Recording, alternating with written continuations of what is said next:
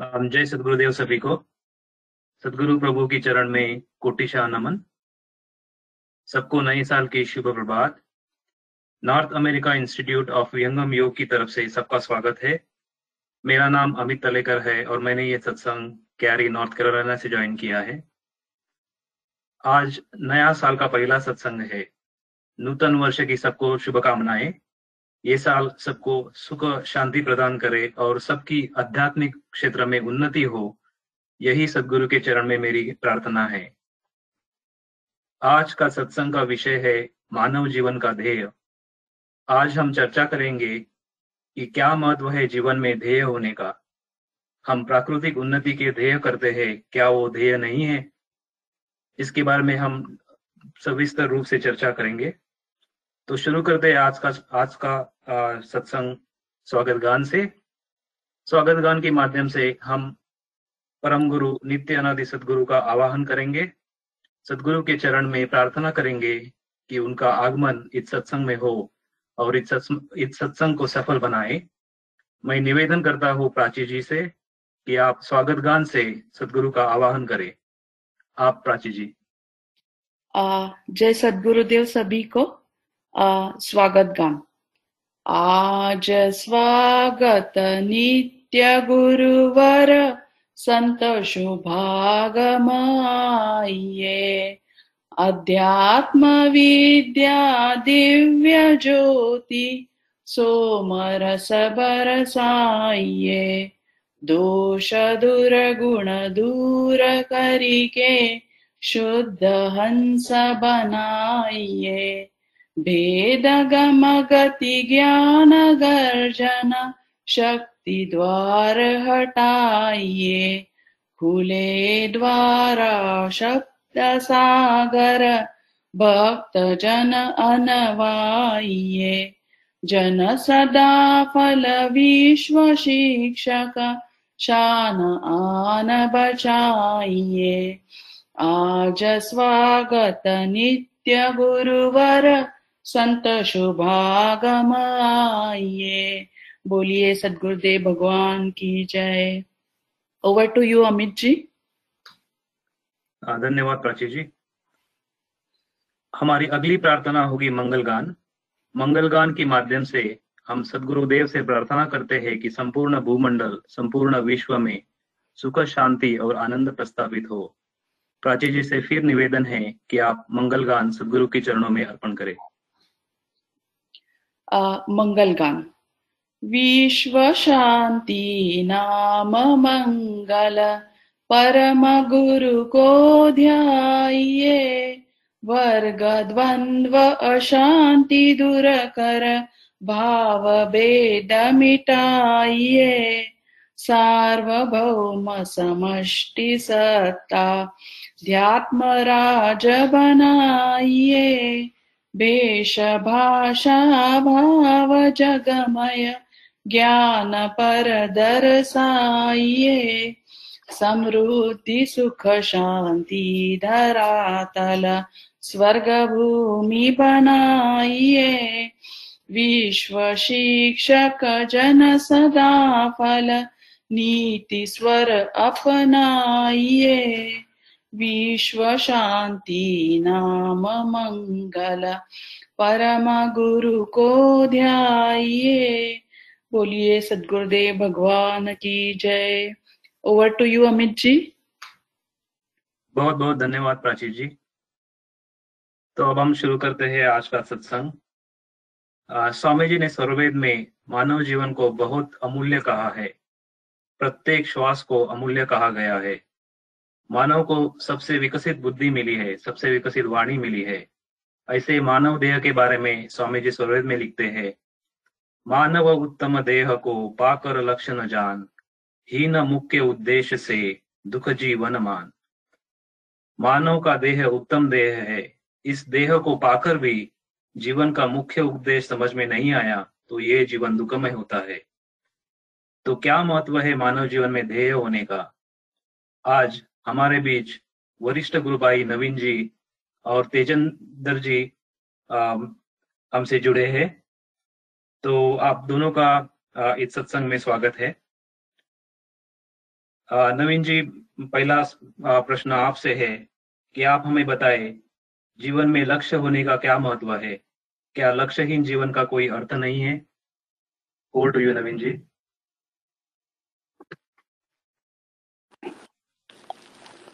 जय सदगुरुदेव सभी को। मैं कुछ भी कहने से पहले सदगुरु के चरणों में अपनी प्रार्थना व्यक्त करना चाहूँगा। दीन अधीन वंदन करें कई विधि की जैसे वार पार की गम नहीं। नमो नमो गुरुदेव। शरणागत गुरुदेव की वंदन बारंबार। आत्मसमर्पण कीजिए। सदगुरु चरण आधार।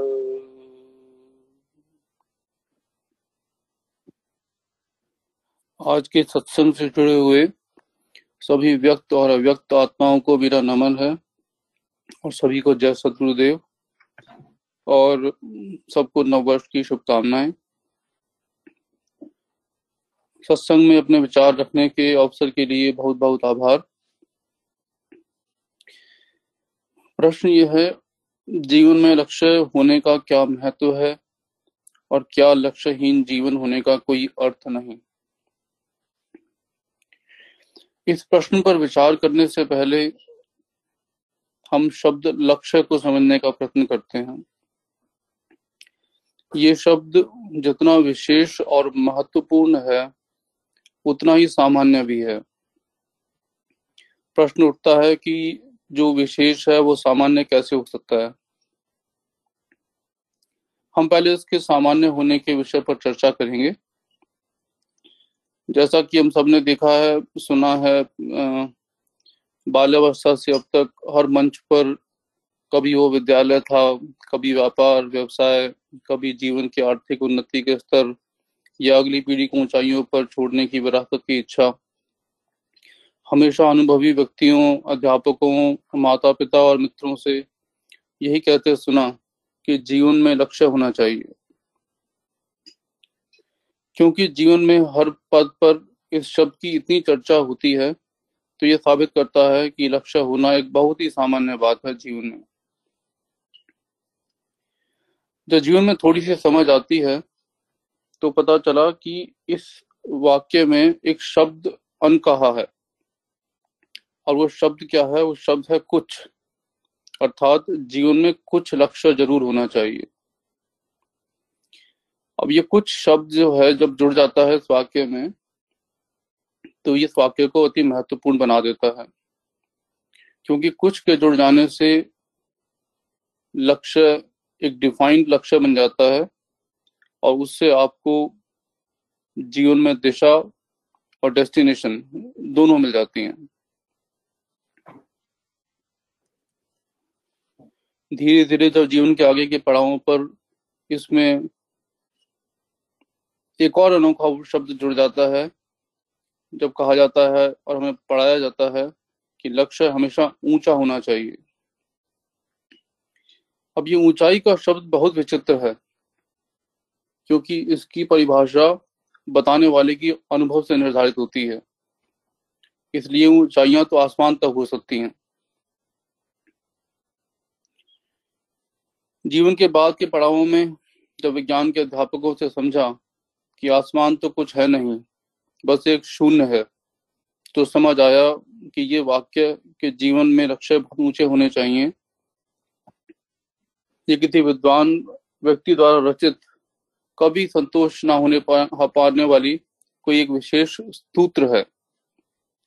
क्योंकि यदि आपने अपना अपने द्वारा निर्धारित लक्ष्य पा भी लिए तो लक्ष्य स्थापित करने की प्रक्रिया ही संदेह होने लगती है। लगता है शायद आपने लक्ष्य ही छोटा रखा था जो पा लिया। तो ये लक्ष्य की बात थी। अब हम चलते हैं अपने मुख्य प्रश्न की ओर कि जीवन में लक्ष्य होने का क्या महत्व है? क्या लक्ष्यहीन जीवन होना, होने का कोई अर्थ नहीं? ये मेरे विचार से दो प्रश्न हैं। मैं पहले दूसरे प्रश्न पर जाऊँगा कि क्या लक्ष्यहीन जीवन जीने का कोई अर्थ नहीं?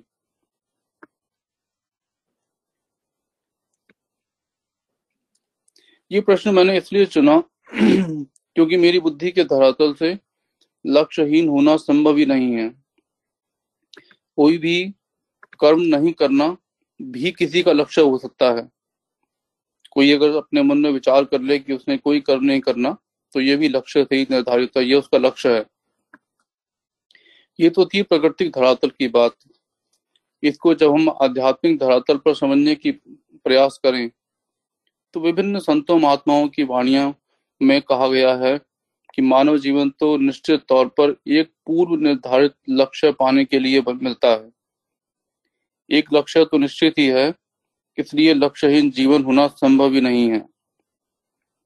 अपने लक्ष्य को भूल जाने को हम लक्ष्यहीन समझ लेते हैं, किसी विद्वान ने कहा है, जैसा, आए थे हरि भजन को ओटन लगे कपास। इसका अर्थ है कि हमारे जीवन का उद्देश्य तो कुछ और था जब हम प्रकृति में आए तो हमने करना कुछ और शुरू कर दिया। हम सबकी यही स्थिति है। अज्ञान के अंधकार और माया के प्रभाव के कारण हम अपने मुख्य लक्ष्य से भटक गए हैं और प्राकृतिक जीवन के लक्ष्यों की खोज और प्राप्ति में निरंतर लगे रहते हैं। ये प्राकृतिक लक्ष्य हमारे शरीर से जुड़े हुए हैं, जो एक सीमित अवधि के लिए परमात्मा ने हमें दिया है। जब ये शरीर ही नाशवान है तो उससे जुड़े लक्ष्य भी नाशवान ही रहते हैं। हम अपने पहले प्रश्न पर विचार करते हैं। पहला प्रश्न था कि जीवन में लक्ष्य होने का क्या महत्व है? जैसा मैंने अब तक कहा, लक्ष्य ना होना तो का तो प्रश्न ही नहीं है। प्रश्न है लक्ष्य के ज्ञान के होने का। एक बार उसका ज्ञान हो जाता है तो लक्ष्य कितना महत्वपूर्ण है? ना तो उसमें कोई प्रश्न रह जाता है और ना ही कोई संदेह। मानव जीवन का महत्व उसके लक्ष्य ही जुड़ा हुआ है। इस बारे में स्वरवेद में स्वामी जी ने समझाया है और अन्य संतों ने भी बहुत स्पष्ट तौर पर कहा है। मैं इस बारे में गुरु नानक साहब की वाणी से आरंभ करता हूँ। गुरु नानक साहब ने समझाया है पंजाबी में है, मैं आपको इसको पढ़ करके फिर हिंदी में इसका अनुवाद करूँगा। लख चौरासी जून सबाई मानव की प्रभ दी वडियाई, इस पौड़ी ते जो नर चुके, सो आए जाए दुख पाएगा। कबीर साहब ने फिर कहा, मानस जन्म दुर्लभ है, मिले न बारंबार, पक्का फल जो गिर पड़ा, बहुरी न लागे डार। इसमें इनका जो अर्थ है वो ये है कि मानव जीवन को सब योनियों में सर्वश्रेष्ठ कहा गया है क्योंकि बाकी योनिया भोग योनिया हैं। केवल मानव योनि में ही कर्म करने की स्वतंत्रता है। मानव जीवन को चौरासी लाख योनियों की सीढ़ी पर सबसे ऊँचे पायदान पर रखा गया है। गुरु नानक साहब साहब ने यही समझाया है कि इस पायदान से जो गिरता है वो सीधे नीचे आकर गिरता है। इसी को कबीर साहब ने समझाया है कि मानव जीवन मिलना बहुत कठिन है। आप समझ ही सकते हो कि सीढ़ी के सबसे निचले पायदान पर गिरने के बाद ऊपर चढ़ना कितना कठिन होता है। साहिब ने तो यहाँ तक कहा है कि जैसे फल पककर जब गिर जाता है तो उसे वापस वृक्ष पर लगाना संभव ही नहीं होता।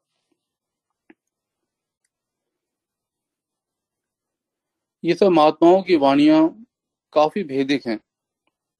स्वामी जी द्वारा रचित स्वरवेद की कैसी महिमा है, इसका उदाहरण स्वरवेद का ये दोहा है, जहाँ स्वामी जी ने समझाया है, दुर्लभ यह नर देह है, एकादश है द्वार, सुषमन दशवान द्वार है, हठ योगी पैठार। जो ऊपर के मैंने दोहे लिए, वो काफ़ी भेदिक हैं। लेकिन स्वामी जी ने यहाँ स्पष्ट किया है नरदेह की महत्व के बारे में कि उसे इस, उसके महत्व को बुद्धि के धरातल पर भी स्वामी जी ने समझाने की कोशिश की है कि दो आँखें दो कान दो नाक मुख गुदा और लिंग ये शरीर में नव द्वार हैं। दसवां द्वार गुप्त है जिसको हठयोगी प्राण की गति रोककर शक्ति चालन की मुद्रा से उस कपाल स्थित नाड़ी को खोलता है। यह शरीर में एक सूक्ष्म द्वार है। इसको दसवां द्वार कहते हैं। इन द्वारों से अलग एक अनुभव चेतन द्वार है, जिस द्वार से आत्मा प्रकृति मंडल का उल्लंघन कर जड़ जगत को त्याग कर चेतन लोक को प्राप्त करती है। दशम द्वार के पश्चात चेतन द्वारा ग्यारहवा द्वार है इसी को विहंगम मार्ग या चेतन पथ कहते हैं। स्वामी जी ने स्पष्ट समझाया है कि मानव शरीर में दशम द्वार और एकादश द्वार का क्या महत्व है? जीवन मुक्त होने के लिए, आत्मा के लिए और कोई रास्ता नहीं है। इस शरीर रूपी पिंजरे में दशम द्वार पर कुंडली फन मारकर बैठे रहती है, जिसकी वजह से दशम द्वार बंद रहता है। मृत्यु के समय आत्मा शरीर को नौ द्वारों में से किसी भी से भी निकल जाती है, अगर हमारी जीवन मुक्त अवस्था ना हो, और फिर दूसरे शरीर में जाकर फिर पिंजरे में कैद हो जाती है। स्वामी जी समझाते हैं, जब सदगुरु कृपा से ऊर्ध प्रवाह हो, दर्शन द्वार खुल जाता है और आत्मा अपने असल की चल और चल पड़ती है। स्वामी जी ने आगे समझाया है कि एकादश द्वार मुक्ति का द्वार है। मुझे ऐसा लगता है कि स्वरवेद एक ऐसा महान ग्रंथ है कि आप यदि और ग्रंथों, वेदों, उपनिषदों आदि को पढ़ने की इच्छा भी रखते हैं तो भी स्वरवेद का अध्ययन करना चाहिए। स्वरवेद में स्वामी जी ने विस्तार और सरलता से अध्यात्म के भेद खोल दिए हैं। उसी से अपने आप में आध्यात्म की सर्वेद आध्यात्म का पूर्ण महासागर है।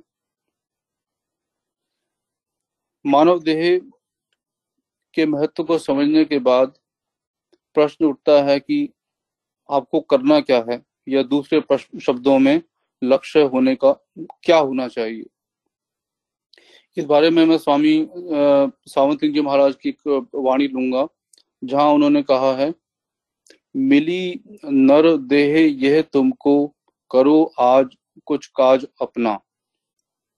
स्वामी जी ने भी समझाया है स्वरवेद में, लक्ष्य बनाओ प्रभु मिलन का, जीवन का उद्देश्य, प्रभु प्राप्ति सब मिलन है, नाश अमिल जग वेश।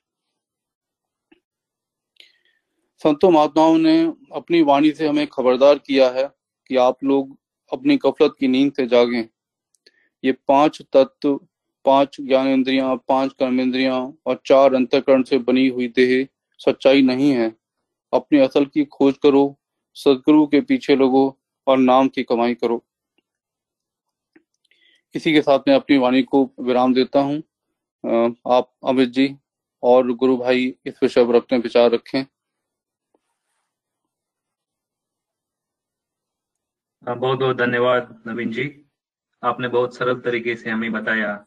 कि ये मानव जीवन कितना महत्वपूर्ण है और उस, इस मानव जीवन में लक्ष्य का होने का क्या महत्व है? बहुत बहुत धन्यवाद। तेजिंदर जी, यदि आप कॉल पे हो और आपके विचार या बातें रखना चाहते हो तो रख सकते हैं। धन्यवाद। आप सबको नए साल का बहुत बहुत मुबारक। ये बहुत अच्छा क्वेश्चन है, जीवन में लक्ष्य होने का क्या महत्व है? क्या लक्ष्यहीन जीवन का कोई अर्थ नहीं है? तो शुरू में मैं कुछ अपने आम सीख तो हमारे गुरु ग्रंथ साहब में भी बहुत कुछ लिखा है इसके बारे में। तो मैं शुरुआत ऐसे करता हूँ। गुर कृपा जय, नरको कीनी जुगत पछानी। नानक लीन, भय गोबिंद से जय पानी में पानी। धन्यवाद। ये बहुत ही महत्वपूर्ण प्रश्न है हम तब के जीवन के बारे में। बड़े बड़े विद्वानों ने बहुत कुछ लिखा है इसके बारे में और कई ग्रंथ भी रच डाले हैं। लेकिन हमें इसका बहुत सरल एवं सिंपल आंसर चाहिए। एक बहुत अच्छा एग्ज़ाम्पल तो यही है कि चाहे जहाज़ है, चाहे पानी का या विमान है, या हमारी कार में जीपीएस है, उसमें इस दिशा के ज्ञान के लिए ये सब लगा होता है, नहीं तो हम मंजिल तक पहुँचेंगे नहीं और भटकते रहेंगे। इसलिए जीवन में लक्ष्य होना बहुत ज़रूरी है, जो कि चेंज भी होता रहता है। पहले पढ़ाई का कि अच्छे मार्क्स लाएँगे, फिर प्रोफेशन का कि गेनफुल एम्प्लॉयमेंट मिलेगी, फिर मैरिज का कि बहुत अच्छी बहू मिलेगी या बहुत अच्छा हस्बैंड मिलेगा। तो कोई ना कोई लक्ष्य हमेशा ही रहता है और हर कोई अपनी कैपेसिटी के अनुसार अपने कुछ जितना भी संभव होता है, करता है। इसमें आपको बहुत अनुशासन हार्ड वर्क बहुत ज़रूरी है लक्ष्य को पाने के लिए। और मेरे ख्याल में सबसे बड़ा जो लक्ष्य है, ये तो सब होता ही रहता है लाइफ में। लेकिन जो मेन लक्ष्य जो है प्रभु प्राप्ति तो इसका सर्ववेद में भी लिखा है कि मानव जीवन लक्ष्य है अरु कर्तव्य प्रधान। परमात्मा प्रभु मिलन में अन्य गौण सब जान। मानव जीवन का लक्ष्य प्रधान, कर्तव्य महाप्रभु की प्राप्ति है। अन्य सर्व कर्तव्य गौन है। तो इस प्रसंग में हम, मैं एक कबीर जी के बारे में एक कथा है कि हमारे जीवन में भगवान के प्रति उसको पाने की क्यों ज़रूरत है? और उसके बगैर लाइफ कुछ भी नहीं है। एक बार भगत कबीर जी किसी प्रसिद्ध थिएटर के पास गए, जो थिएटर की बहुत बड़ी बहुत बड़ा बिज़नेस था, बहुत बड़ी दुकान थी। तो सेठ ने उनको देखा तो उनका गरीबों वाला पहनावा देखकर आने का प्रयोजन पूछा या आप क्यों आए हो? तो कबीर जी बोले, सेठ, में कुछ लेने के लिए नहीं आया, बल्कि देने आया हूँ। मैं तुझे समझाने आया हूँ कि तेरे जीवन का लक्ष्य जो है, सिर्फ़ पैसा बनाना नहीं है तो तेरे दिन थोड़े रह गए हैं। अभी जो थोड़े दिन रह गए हैं तो इसमें नाम सिमर कर। भगवान का नाम ले क्योंकि यही तो यही तो ये तारेगा। लेकिन सेठ को ये समझ नहीं थी तो उसने उस, उसी टाइम अपने नौकर को बुलाया कि इसको भगा दे। और कहता दोबारा मेरी दुकान में मत आना। लेकिन अगले दिन अगले दिन कबीर जी फिर पहुँच गए इसकी दुकान पर। तो सेठ ने कहा, फिर आ गए हो आप? तो कहता, मैं तुम्हें से चेतावनी देने आया हूँ, तेरे दिन थोड़े रह गए हैं।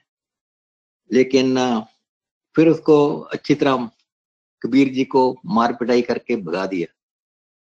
फिर समय बीत गया, कुछ वर्ष बीत गए। कबीर जी अपने साथियों के संग जा रहे थे। देखा कि एक बैलगाड़ी चढ़ाई पर चढ़ नहीं रही तो मालिक बैल को कोड़े मार रहा है। तो भगत कबीर जी ने अपने साथियों से बोला कि याद है कि हम इसकी सेठ की दुकान पर गए थे तो ये सेठ यही बैल बन गया है और आज इसकी क्या हालत हो रही है? अब इसके नाक में नकेल है, ये भगवान का नाम भी नहीं ले सकता। तो सिर्फ़ ये जो आपकी जब हम मानस देह में हैं, तभी हम नाम ले सकते हैं। तो इसके बारे में हमारे गुरु ग्रंथ में भी लिखा है, भई प्रापत मानुक देहुरिया गोविंद मिलन की है तेरी बरिया। अवर काज तेरे किते ना काम, मिल साध संगत भज केवल नाम। एक यही मौका है तेरे पास, परमात्मा से मिलने का। अगर प्रभु मिलन के लिए और कोई प्रयास नहीं किया तो तेरे सारे कार्य विफल हो जाएँगे और अर्थहीन हैं। इसलिए सत्संग किया करो और नाम सिमरन किया करो। कबीर रामना चेते हो। फिर लालच माह। पाप करंता मर गया। अवध पुनी खिन माह। तो ये जो पर्पस है लाइफ का, इसमें मेन पर्पस प्रभु की प्राप्ति है। जैसे संसारिक सफ़र के लिए किसी सवारी की आवश्यकता है, वैसे ही परमार्थ के सफ़र के लिए, अर्थात परमेश्वर के दरबार में पहुँचने के लिए भी सवारी की ज़रूरत है। परमार्थ, अर्थात प्रीतम के देश पहुँचाने के लिए एकमात्र शब्द रूपी नाम का जहाज़, जो इस जहाज़ पर सवार हुआ, वह प्रीतम देश को पहुँच पहुँच गया। नानक नाम जहाज़ है। एक नाम नाम लेना यही आपको उतारेगा। परंतु जिसने तृष्णा, अग्नि के रथ को सवारी बना लिया तो वह जीव मंजिल तक नहीं पहुँचता। उसके भीतर से माया की भूख कभी नहीं जाती।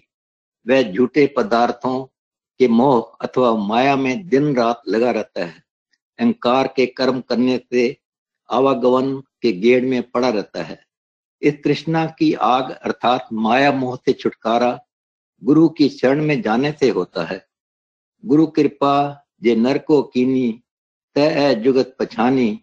नानक लीन भयो गोबिंद त्यो तो जो पानी संग पानी।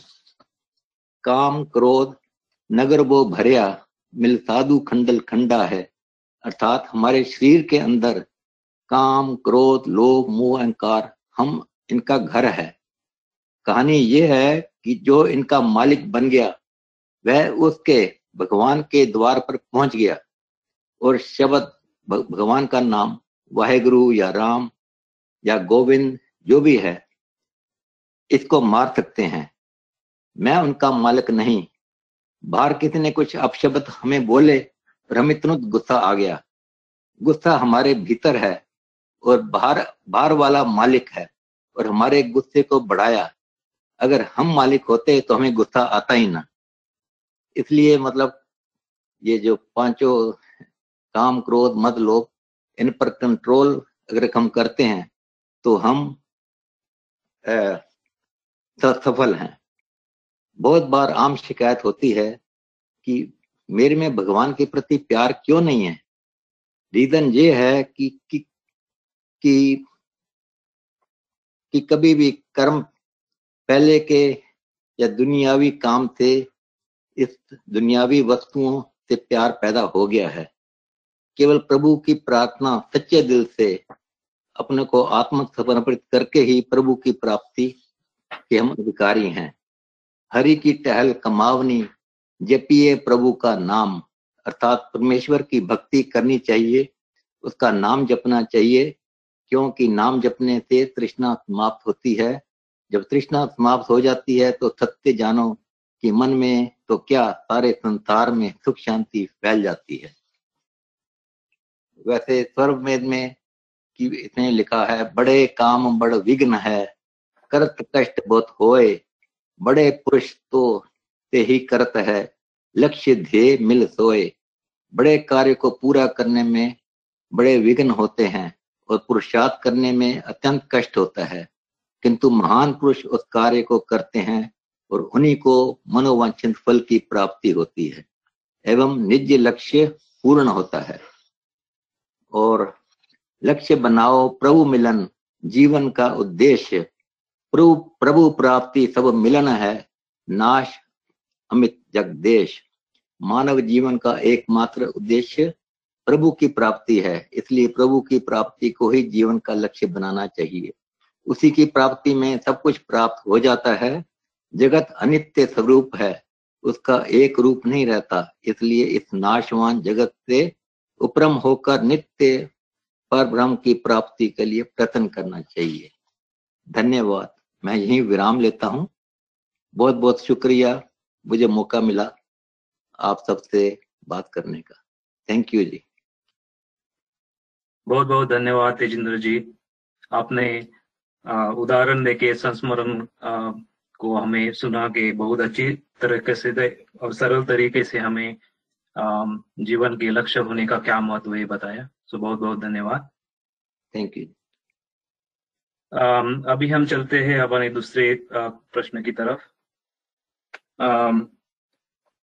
तो मानव अपने जीवन में बहुत कर्म करता है। जैसे परिवार का ध्यान रखना ऑफ़िस का काम करना सेहत का ख्याल रखना गरीबों की मदद करना समाज को आगे बढ़ने में मदद करना। तो क्या ये जीवन के लक्ष्य नहीं हो सकते? विहंगम योगी का लक्ष्य क्या होता है? तो मेरी विनंती है नवीन जी से कि आप इस प्रश्न को लें। नवीन जी। जी, जय सदगुरुदेव जैसा कि मैंने पहले भी कहा है कि जो मानव जीवन का महत्व है, वो अपने असल की खोज करनी है। और परमात्मा की प्राप्ति के लिए काम करना है। अभी दूसरा प्रश्न जो हम सबके सामने रहता है और ये बहुत ही महत्वपूर्ण प्रश्न है। ये प्रश्न लगातार, एक तरह का संशय दिमाग में जनरेट करता रहता है और हमें अपने जो कोर हमारा जो लक्ष्य है, उससे जो है भटका भी सकता है। इस प्रश्न के दो पहलू हैं। एक, यात्रा की प्रक्रिया से जुड़ा हुआ है और दूसरा, कर्म के सिद्धांत से। मानव जीवन का उद्देश्य समझना जो हमने अभी समझा है, उसके पश्चात ये समझना आवश्यक है कि लक्ष्य की प्राप्ति एक यात्रा है। किसी भी यात्रा में दो आयाम होते हैं। एक यात्रा की प्रक्रिया और दूसरा यात्रा का पड़ाव। यात्रा की प्रक्रिया में बहुत सारे अन्य पड़ाव बीच में आते रहते हैं। प्रश्न उठता है कि यात्रा की प्रक्रिया में आने वाले पड़ाव महत्वपूर्ण हैं या यात्रा का अंतिम पड़ाव, जिसे यहाँ हम लक्ष्य कह रहे हैं। ये हम सबके लिए एक मुश्किल प्रश्न है। यात्रा में आने वाला हर पड़ाव, यात्रा में बढ़ने की सूचना देता है और आगे बढ़ने की प्रेरणा देता है। इस परिप्रेक्ष्य में इन पड़ावों से यात्रा पूर्ण होने वाली है, उसका आनंद मिलता रहता है। जब तक हम प्राकृतिक सीमा में हैं, प्राकृतिक आनंद और शांति की स्थिति, हमें अपनी आध्यात्मिक यात्रा में पूरी शक्ति से आगे बढ़ने में मदद करती है। इस परिस्थिति में इन पड़ावों की अपने आप में बहुत महत्ता है। प्राकृतिक पड़ावों की महत्ता के बारे में किसी संत ने कहा है, विद्या ददाति विनयम, विनयात याति पात्रताम पात्रत्वा धनम आपनोति धनाद धर्म ततो सुखम।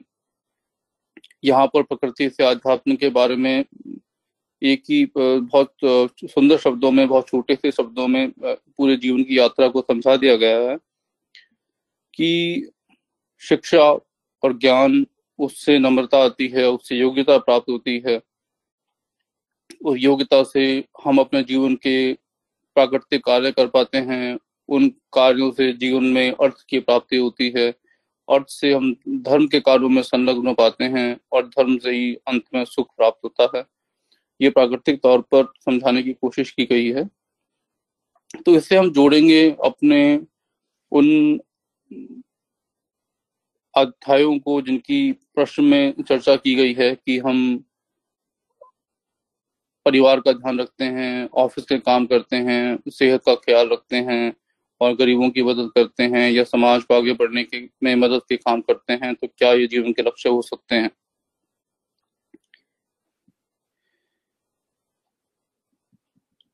मेरे अंडरस्टैंडिंग के हिसाब से परिवार का ध्यान रखना ऑफ़िस का काम करना, ये जीवन की यात्रा के महत्वपूर्ण पड़ाव हैं, जिनकी सफलता से अगर हम परिचालन करें तो हमें प्राकृतिक धरातल पर शांति की स्थिति में रह, मिल पाती है और शांति की स्थिति में रहते हुए आध्यात्म की ओर बढ़ने में काफ़ी शक्ति से मदद मिलती है।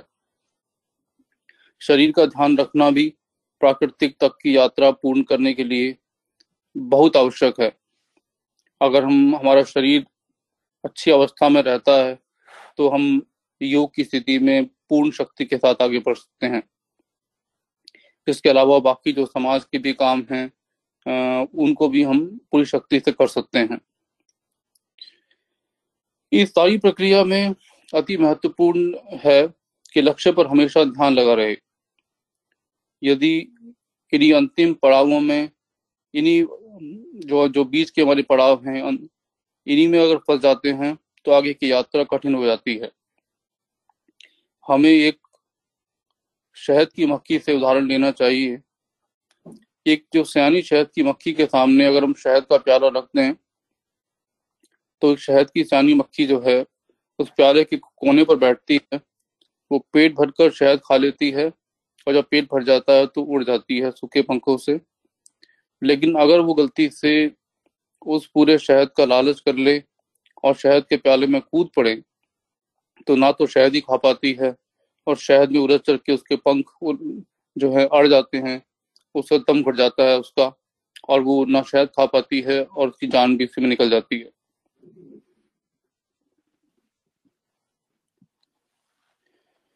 इससे पता चलता है कि हमें दुनिया के काम करते हुए इनमें फंसना नहीं है। सारे ज़रूरी कार्य करने हैं, लेकिन अपना लक्ष्य नहीं भूलना है। जैसा कि एक ऊँची अवस्था में रहने के लिए पलटू साहब ने समझाया है कि कर कारवल, मन यारवल।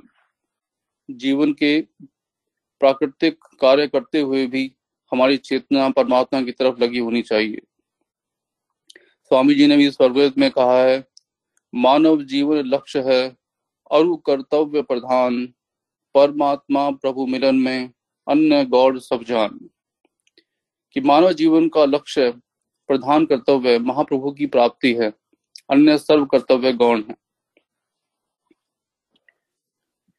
इसका जो दूसरा पहलू है प्रश्न का, वो कर्म के सिद्धांत से जुड़ा हुआ है। हम जितने भी कार्य दूसरों की सेवा और मदद के लिए करते हैं, वो सब शुभ कर्म में माने जाते हैं और शुभ कर्मों का फल अवश्य ही मिलता है। इसलिए कर्म का बंधन आत्मा को लेना ही होता है। जी, आपकी आत्मा की आध्यात्मिक प्रगति में सहायक क्रियाएँ तो हो सकती हैं, मुख्य क्रियाएँ नहीं। क्योंकि सहायक क्रियाओं का अपना योगदान है, इसलिए इन्हें भी करना चाहिए, पर इनमें ही रुक नहीं जाना चाहिए। ये क्रियाएँ करते रहने से मन के विकारों पर नियंत्रण पाने में मदद मिलती है। जो आपकी आध्यात्मिक प्रगति में सहायक है। इसके अलावा शुभ फलों की प्रभाव से उत्पन्न हुई प्राकृतिक धरातल की आनंद और शांति, आध्यात्मिक पथ की क्रियाओं को करने की क्षमताओं में वृद्धि प्रदान करती है। तो इस विषय पर मेरी यही समझ है। इसी के साथ मैं अपनी वाणी को यही विराम देता हूँ। मेरी प्रार्थना है कि और भी गुरु भाई बहन इस विषय पर अपने विचार रखें। जय सदगुरुदेव आप अमित जी। हाँ बहुत बहुत धन्यवाद नवीन जी। यदि कोई गुरु गुरु भाई या गुरु बहन अपने विचार रखना चाहते हैं इस विषय पे तो प्लीज़ आगे आए।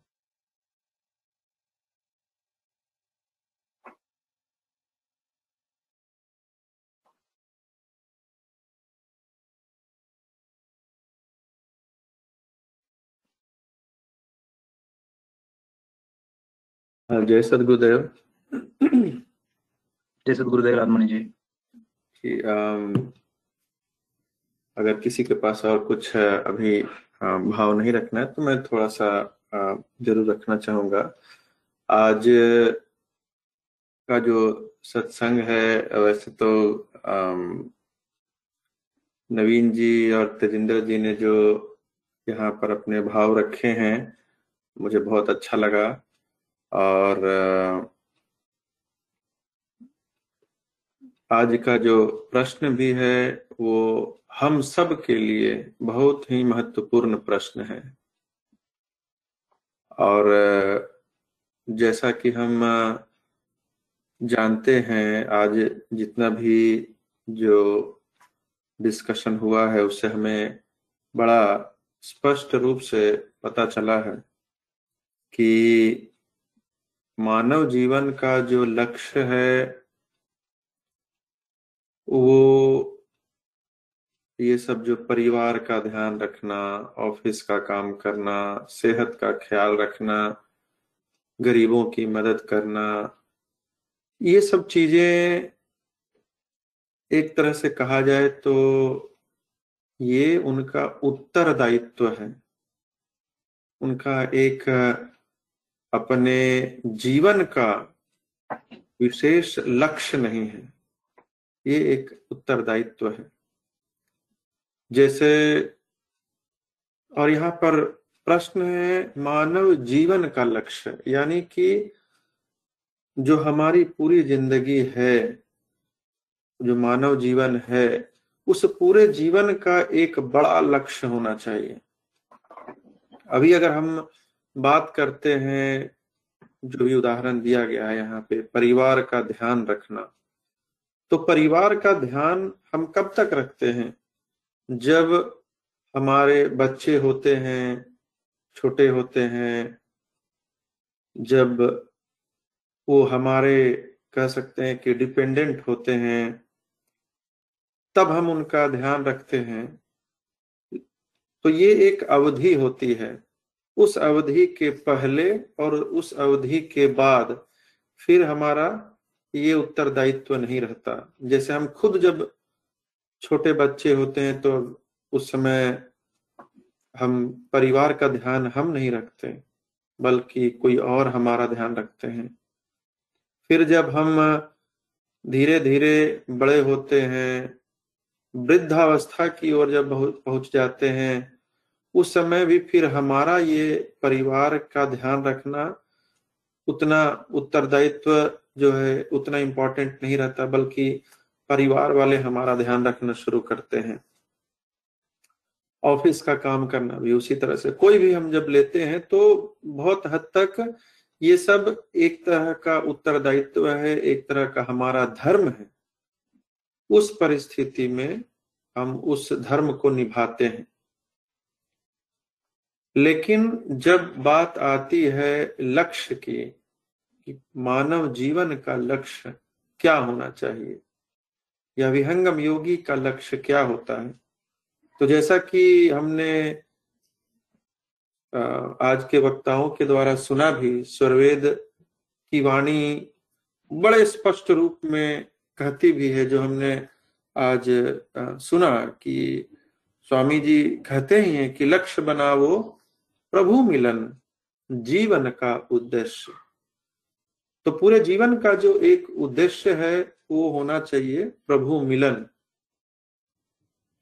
और लेकिन इसका मतलब ये कभी नहीं होता कि जो हमारा लक्ष्य है, हम सिर्फ़ उसी लक्ष्य के प्रति जागरूक हों, हम सिर्फ़ उसी लक्ष्य के प्रति अपना कर्म करें, और बाकी जो भी हमारे कर्तव्य हैं, हमारा उत्तरदायित्व है, हमारा धर्म है, उसको भूल जाए। ऐसा नहीं होता। वो भी हमारे लिए एक जो कर्तव्य है, जो धर्म है, वो हमें करना ही है। लेकिन एक हमारा मुख्य लक्ष्य होना चाहिए। जैसे कि आप सब लोग, एक अक्सर व्हाट्सएप वगैरह में आता है वीडियो या कहानी आती है फॉरवर्ड किया जाता है तो उसमें देखे होंगे कि उसमें एक प्रोफेसर होता है जो क्लास में जाता है, एक जार निकालता है अपने बैग से और स्टूडेंट से पूछता है कि जार जो है अभी खाली है या भरा हुआ है। तो सब लोग कहते हैं कि खाली है। तो उसमें वो टेनिस बॉल डाल देता है। जितना हो सके, जितना से भर जाए, वो टेनिस बॉल 10-20 भर देता है उसमें। और फिर स्टूडेंट से पूछता है कि, अब बताओ, ये जार जो है, खाली है या भरा हुआ है? तो सब लोग ऑब्वियसली कहते हैं कि हाँ भर गया अब। उसके बाद फिर वो थोड़े छोटे छोटे कंकड़ निकालता है। तो उसको फिर उसमें, उसी जार में डाल देता है। और फिर पूछ, जब उससे भर जाता है वो, तब फिर पूछता है कि अब खाली है या भर गया? सब लोग बोलते हैं कि हाँ भर गया। फिर उसमें से वो अपने बैग से कुछ बालू के रेत निकालता है और उस रेत को उस डब्बे में डाल देता है। और उससे भी हिला हिला के किसी तरह उसे भर देता है बैग जार को फिर वो स्टूडेंट से पूछते हैं कि अब बताओ, ये जार खाली है या भरा हुआ है? तो फिर सब लोग बोलते हैं कि हाँ भरा हुआ है। अब क्या है कि उसके बाद फिर वो पानी निकालते हैं और उसके बावजूद वो पानी को भी उसमें डाल देते हैं। वो भी उसमें समा जाता है। तो वो बताते हैं कि देखो ये जार जो है, ये जार ही हमारी ज़िंदगी है। और इसका हमें बहुत, अगर एनालाइज करें जो हमने आज यहाँ पे डेमो किया, उसका क्या महत्व है कि देखो, जार जो है, ये हमारी ज़िंदगी है। इस ज़िंदगी में जब हम बड़े बड़े जैसे टेनिस बॉल जब हमने इसमें डाल के इसको भर दिया तो जार तो भर गया बट इसका ये मतलब नहीं कि इसमें छोटे छोटे कंकड़ नहीं आ सकते। छोटे छोटे कंकड़ भी आ जाएँ तो इसका ये मतलब नहीं कि इसमें रेत नहीं आ सकते। तो यानी कि कहने का मतलब है कि मानव जीवन जो है, एक जो भी हम उद्देश्य रखते हैं, जो लक्ष्य रखते हैं बड़े बड़े जब लक्ष्य रखते हैं तो उसमें छोटे छोटे जो हमारा उत्तरदायित्व है, जो धर्म है, जो कर्तव्य है उन सबको भी हम समाहित कर पाते हैं। तो इसका मतलब यही हुआ कि हमारा लक्ष्य तो जैसे संत महात्माओं ने कहा है कि मानव जीवन का लक्ष्य जो है, वह प्रभु प्राप्ति है, प्रभु मिलन है। लेकिन इसका ये कतई मतलब नहीं कि हम अपने कर्तव्यों से, अपने धर्मों से, अपने आप को हम विमुख कर लें। हमारा वो भी कर्तव्य होना चाहिए। और इसीलिए जैसा कि नवीन जी ने भी बताया कि स्वरवेद जो है, स्वरवेद तो सच में बहुत अच्छा सदग्रंथ इस मतलब हम उसका क्या है, कोई उसका शब्दों में बयान नहीं किया जा सकता है कि कितनी अद्भुत रचना है सदगुरुदेव की। कितनी बड़ी कृपा है। और अमरजीत कौर जी यहाँ पे हैं लाइन में। वो अगर ध्यान होगा, हमेशा वो कहती हैं कि स्वरवेद में तो स्वामी जी ने सब कुछ उड़ेल दिया है, सब कुछ उसमें रखा हुआ है। और बड़े ही सहज शब्द में जिसको हम और आप पढ़ करके उसको समझ सकते हैं और उसको अपने जीवन में अपना सकते हैं। क्योंकि ये मानव जीवन जो है, ये इतना सरल भी नहीं है।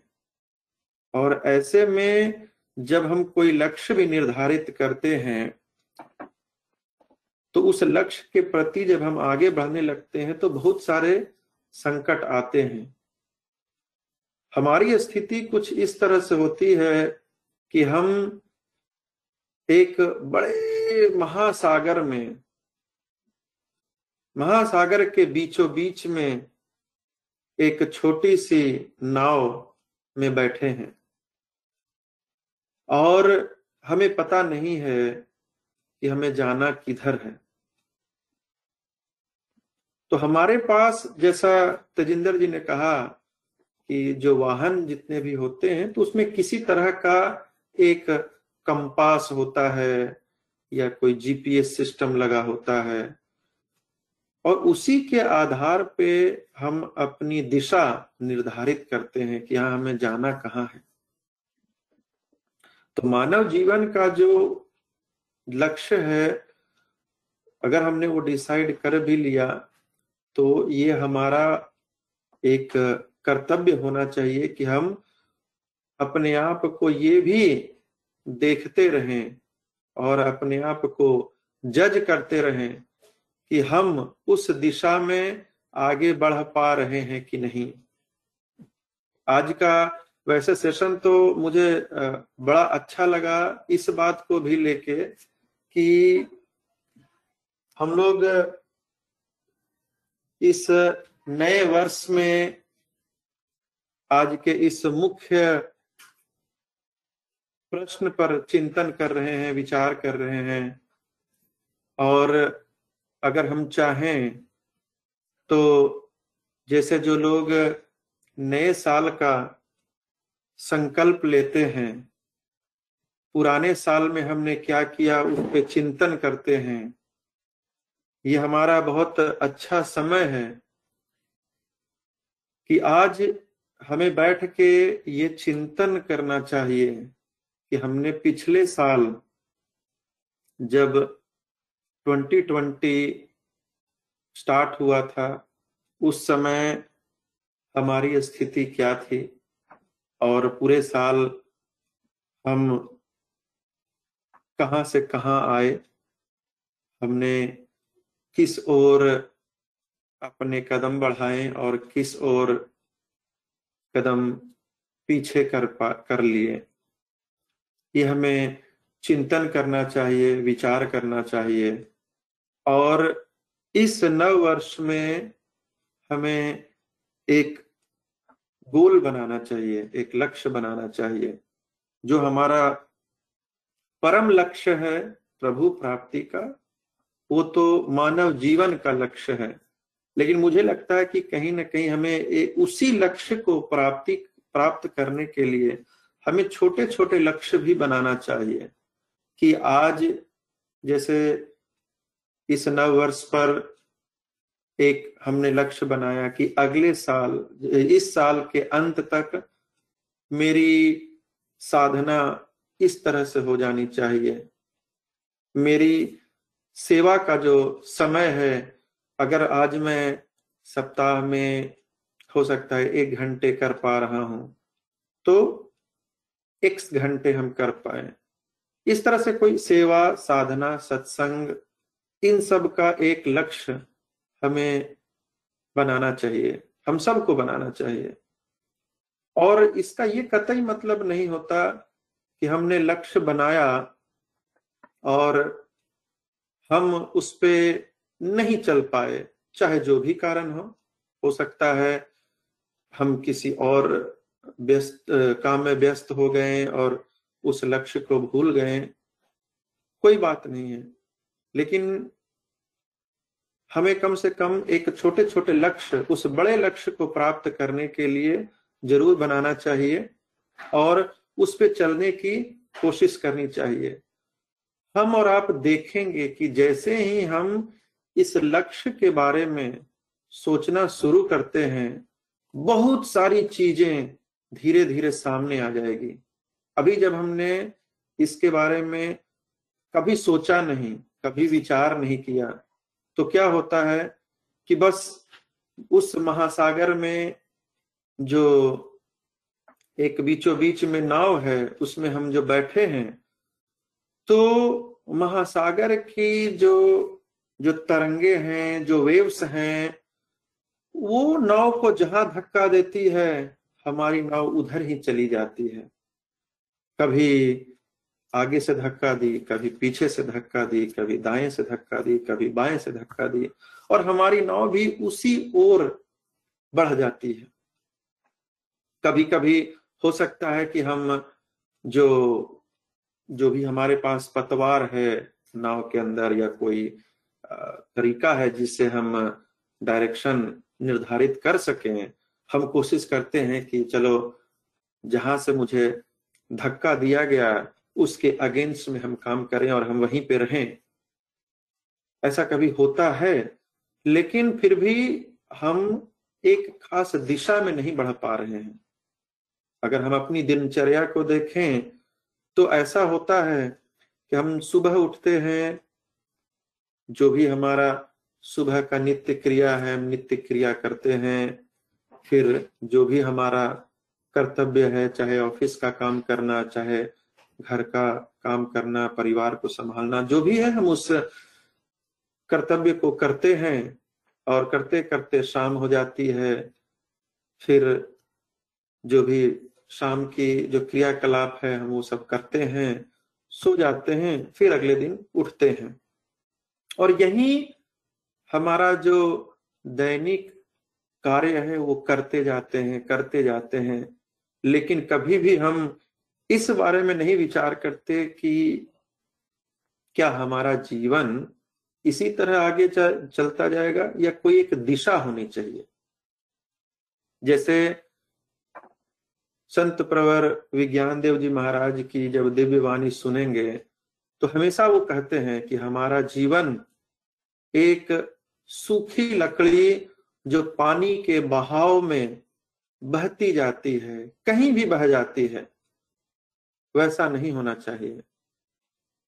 हम परिस्थितियों के प्रभाव में अपने जीवन को यूँ ही न बहने दें। जब हमारा एक लक्ष्य होता है तो हम उस लक्ष्य के प्रति हम जागरूक होते हैं।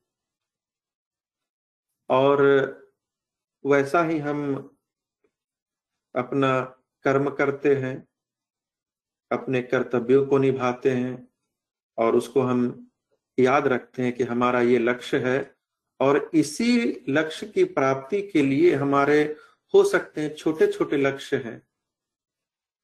और हम उस ओर अग्रसर हो रहे हैं। अगर हम नहीं भी अग्रसर हो पाते हैं, हमने जैसे यह निर्णय लिया कि इस 2021 के अंत तक मैं हर दिन एक घंटा सदगुरु की सेवा में देना चाहता हूँ और मान लो हमने वो नहीं प्राप्त किया, हम हर दिन के बजाय हो सकता है हम सप्ताह में सिर्फ़ एक घंटा दे पा रहे हैं। मैं कहूँगा कि तब भी यह अच्छी बात है कि कम से कम हम उस ओर प्रयास किए, हम नहीं सफल हो पाए, कोई बात नहीं। लेकिन ये बात ज़रूर तय है कि अगर हमने यह छोटा लक्ष्य नहीं बनाया होता तो वो एक घंटा भी जब हम सेवा में दे पा रहे हैं समय, वो भी नहीं दे पाते। क्योंकि हमारी जो ये सामाजिक जीवन है, वो कुछ इस तरह से है ही कि समस्या हमारे पास हमेशा खड़ी रहती है। स्वामी जी स्वर्वेद में ही कहते हैं कि ये मानव जीवन इस तरह से है ही कि एक समस्या गई नहीं कि उसके पीछे दूसरी समस्या खड़ी रहती है। तो कभी भी हम ये ना समझें कि बस ये समस्या एक बार खत्म हो जाए फिर मैं सेवा साधना और सत्संग में बिल्कुल लग जाऊँगा। क्योंकि कभी संभव ही नहीं है। ये संभव नहीं है कि हम इन समस्याओं को कि, किनारे कर दें और हम फिर सेवा साधना सत्संग में लग जाएँ। नहीं संभव है। हमें इन्हीं समस्याओं के बीच रहते हुए इस ओर कदम बढ़ाना चाहिए। अपने मानव जीवन के जो लक्ष्य हैं उसकी ओर कदम बढ़ाते रहना चाहिए। उसी में पुरुषार्थ लगाना चाहिए। यही पुरुषार्थ है हमारा। तो बस मैं यही अपनी वाणी को विराम देना चाहूँगा। बहुत बहुत धन्यवाद आप सभी का जो आ, मेरी बातों को शांतिपूर्वक सुने। बैक टू अमित जी बहुत बहुत धन्यवाद लालमणि जी। तो अभी हम लोग ये सेशन कोई नया जिज्ञासु ने ज्वाइन किया है। तो उनसे विनती है कि आप आगे आके आपका संक्षिप्त में परिचय दे सकते हैं। कोई नए जिज्ञासु ने ज्वाइन किया हो तो आगे आए, परिचय दे।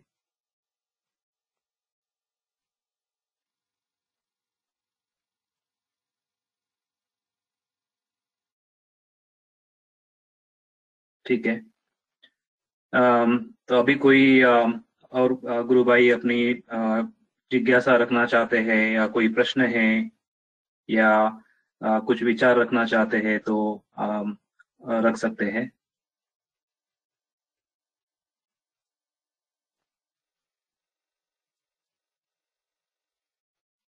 जय सदगुरुदेव मैं रुचिर गर्ग बोल रहा हूँ। तो जैसा कि अभी कहा गया कि अब हमें कुछ उद्देश्य रखना चाहिए इस साल के लिए। चाहे हम उतना ना भी कर पाए हमें कुछ अ, हमें कुछ प्रण लेना चाहिए या कुछ रिजोल्यूशन जिसको बोलते हैं इंग्लिश में ऐसा लेकर आगे बढ़ना चाहिए। उसके बारे में बस मुझे सिर्फ़ एक चीज़ और जोड़नी है कि ऐसा मैंने पढ़ा है और मुझे अच्छा लगा ये पढ़ के कि जो भी हम रेजोल्यूशन करें वो थोड़ा सोच समझ के करें कि ये किया जा सकता है। वरना अगर भावावेश में आके कोई हम बहुत बड़ा सा रेजोल्यूशन ले लें और उसको ना कर पाए तो उससे आत्मबल, मनोबल में कमी आती है। तो ये ये मुझे अच्छा लगा जो मैंने ये कहीं पढ़ा और मैं खुद इसका पालन करता हूँ और मुझे लगता है कि ये थोड़ा सहायता करता है। थैंक यू धन्यवाद रुचिर जी, आप, आपके शब्द रखने के लिए। कोई और गुरु भाई और गुरु बहन अपने विचार रखना चाहते हैं?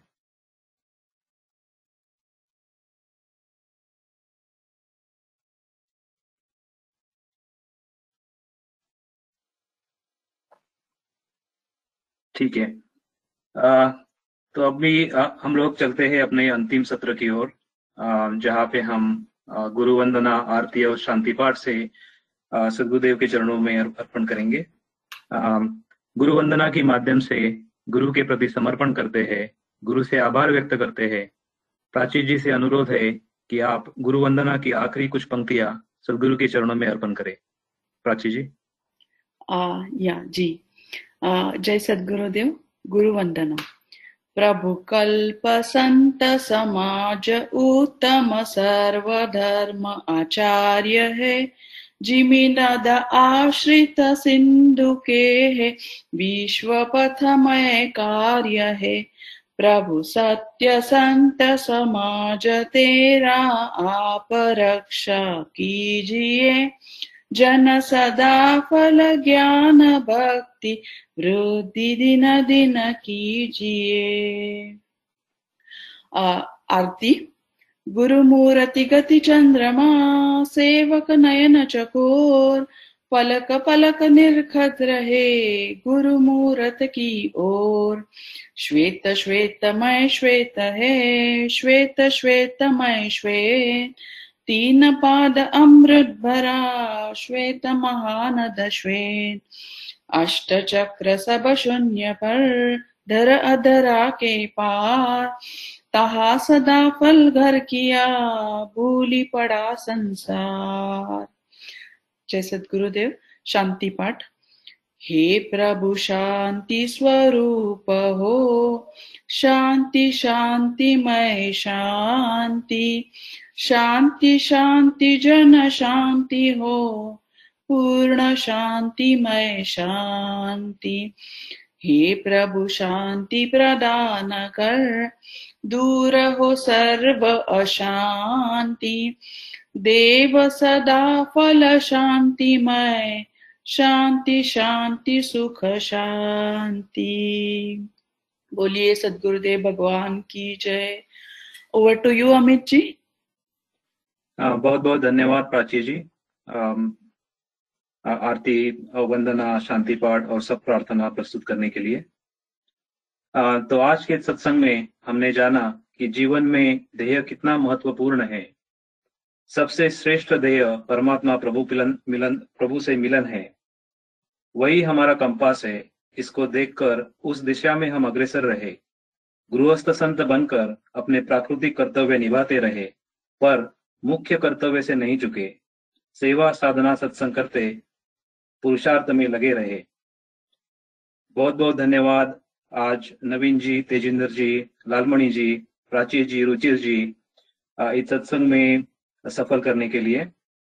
सभी लोग जो आज सत्संग में जुड़े हैं, सबका धन्यवाद। और फिर एक बार सबको नए वर्ष की शुभकामनाएँ।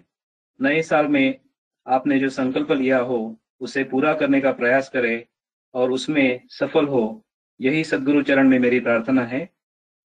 और आज का सत्संग हम यही समाप्त करते हैं। जय सदगुरुदेव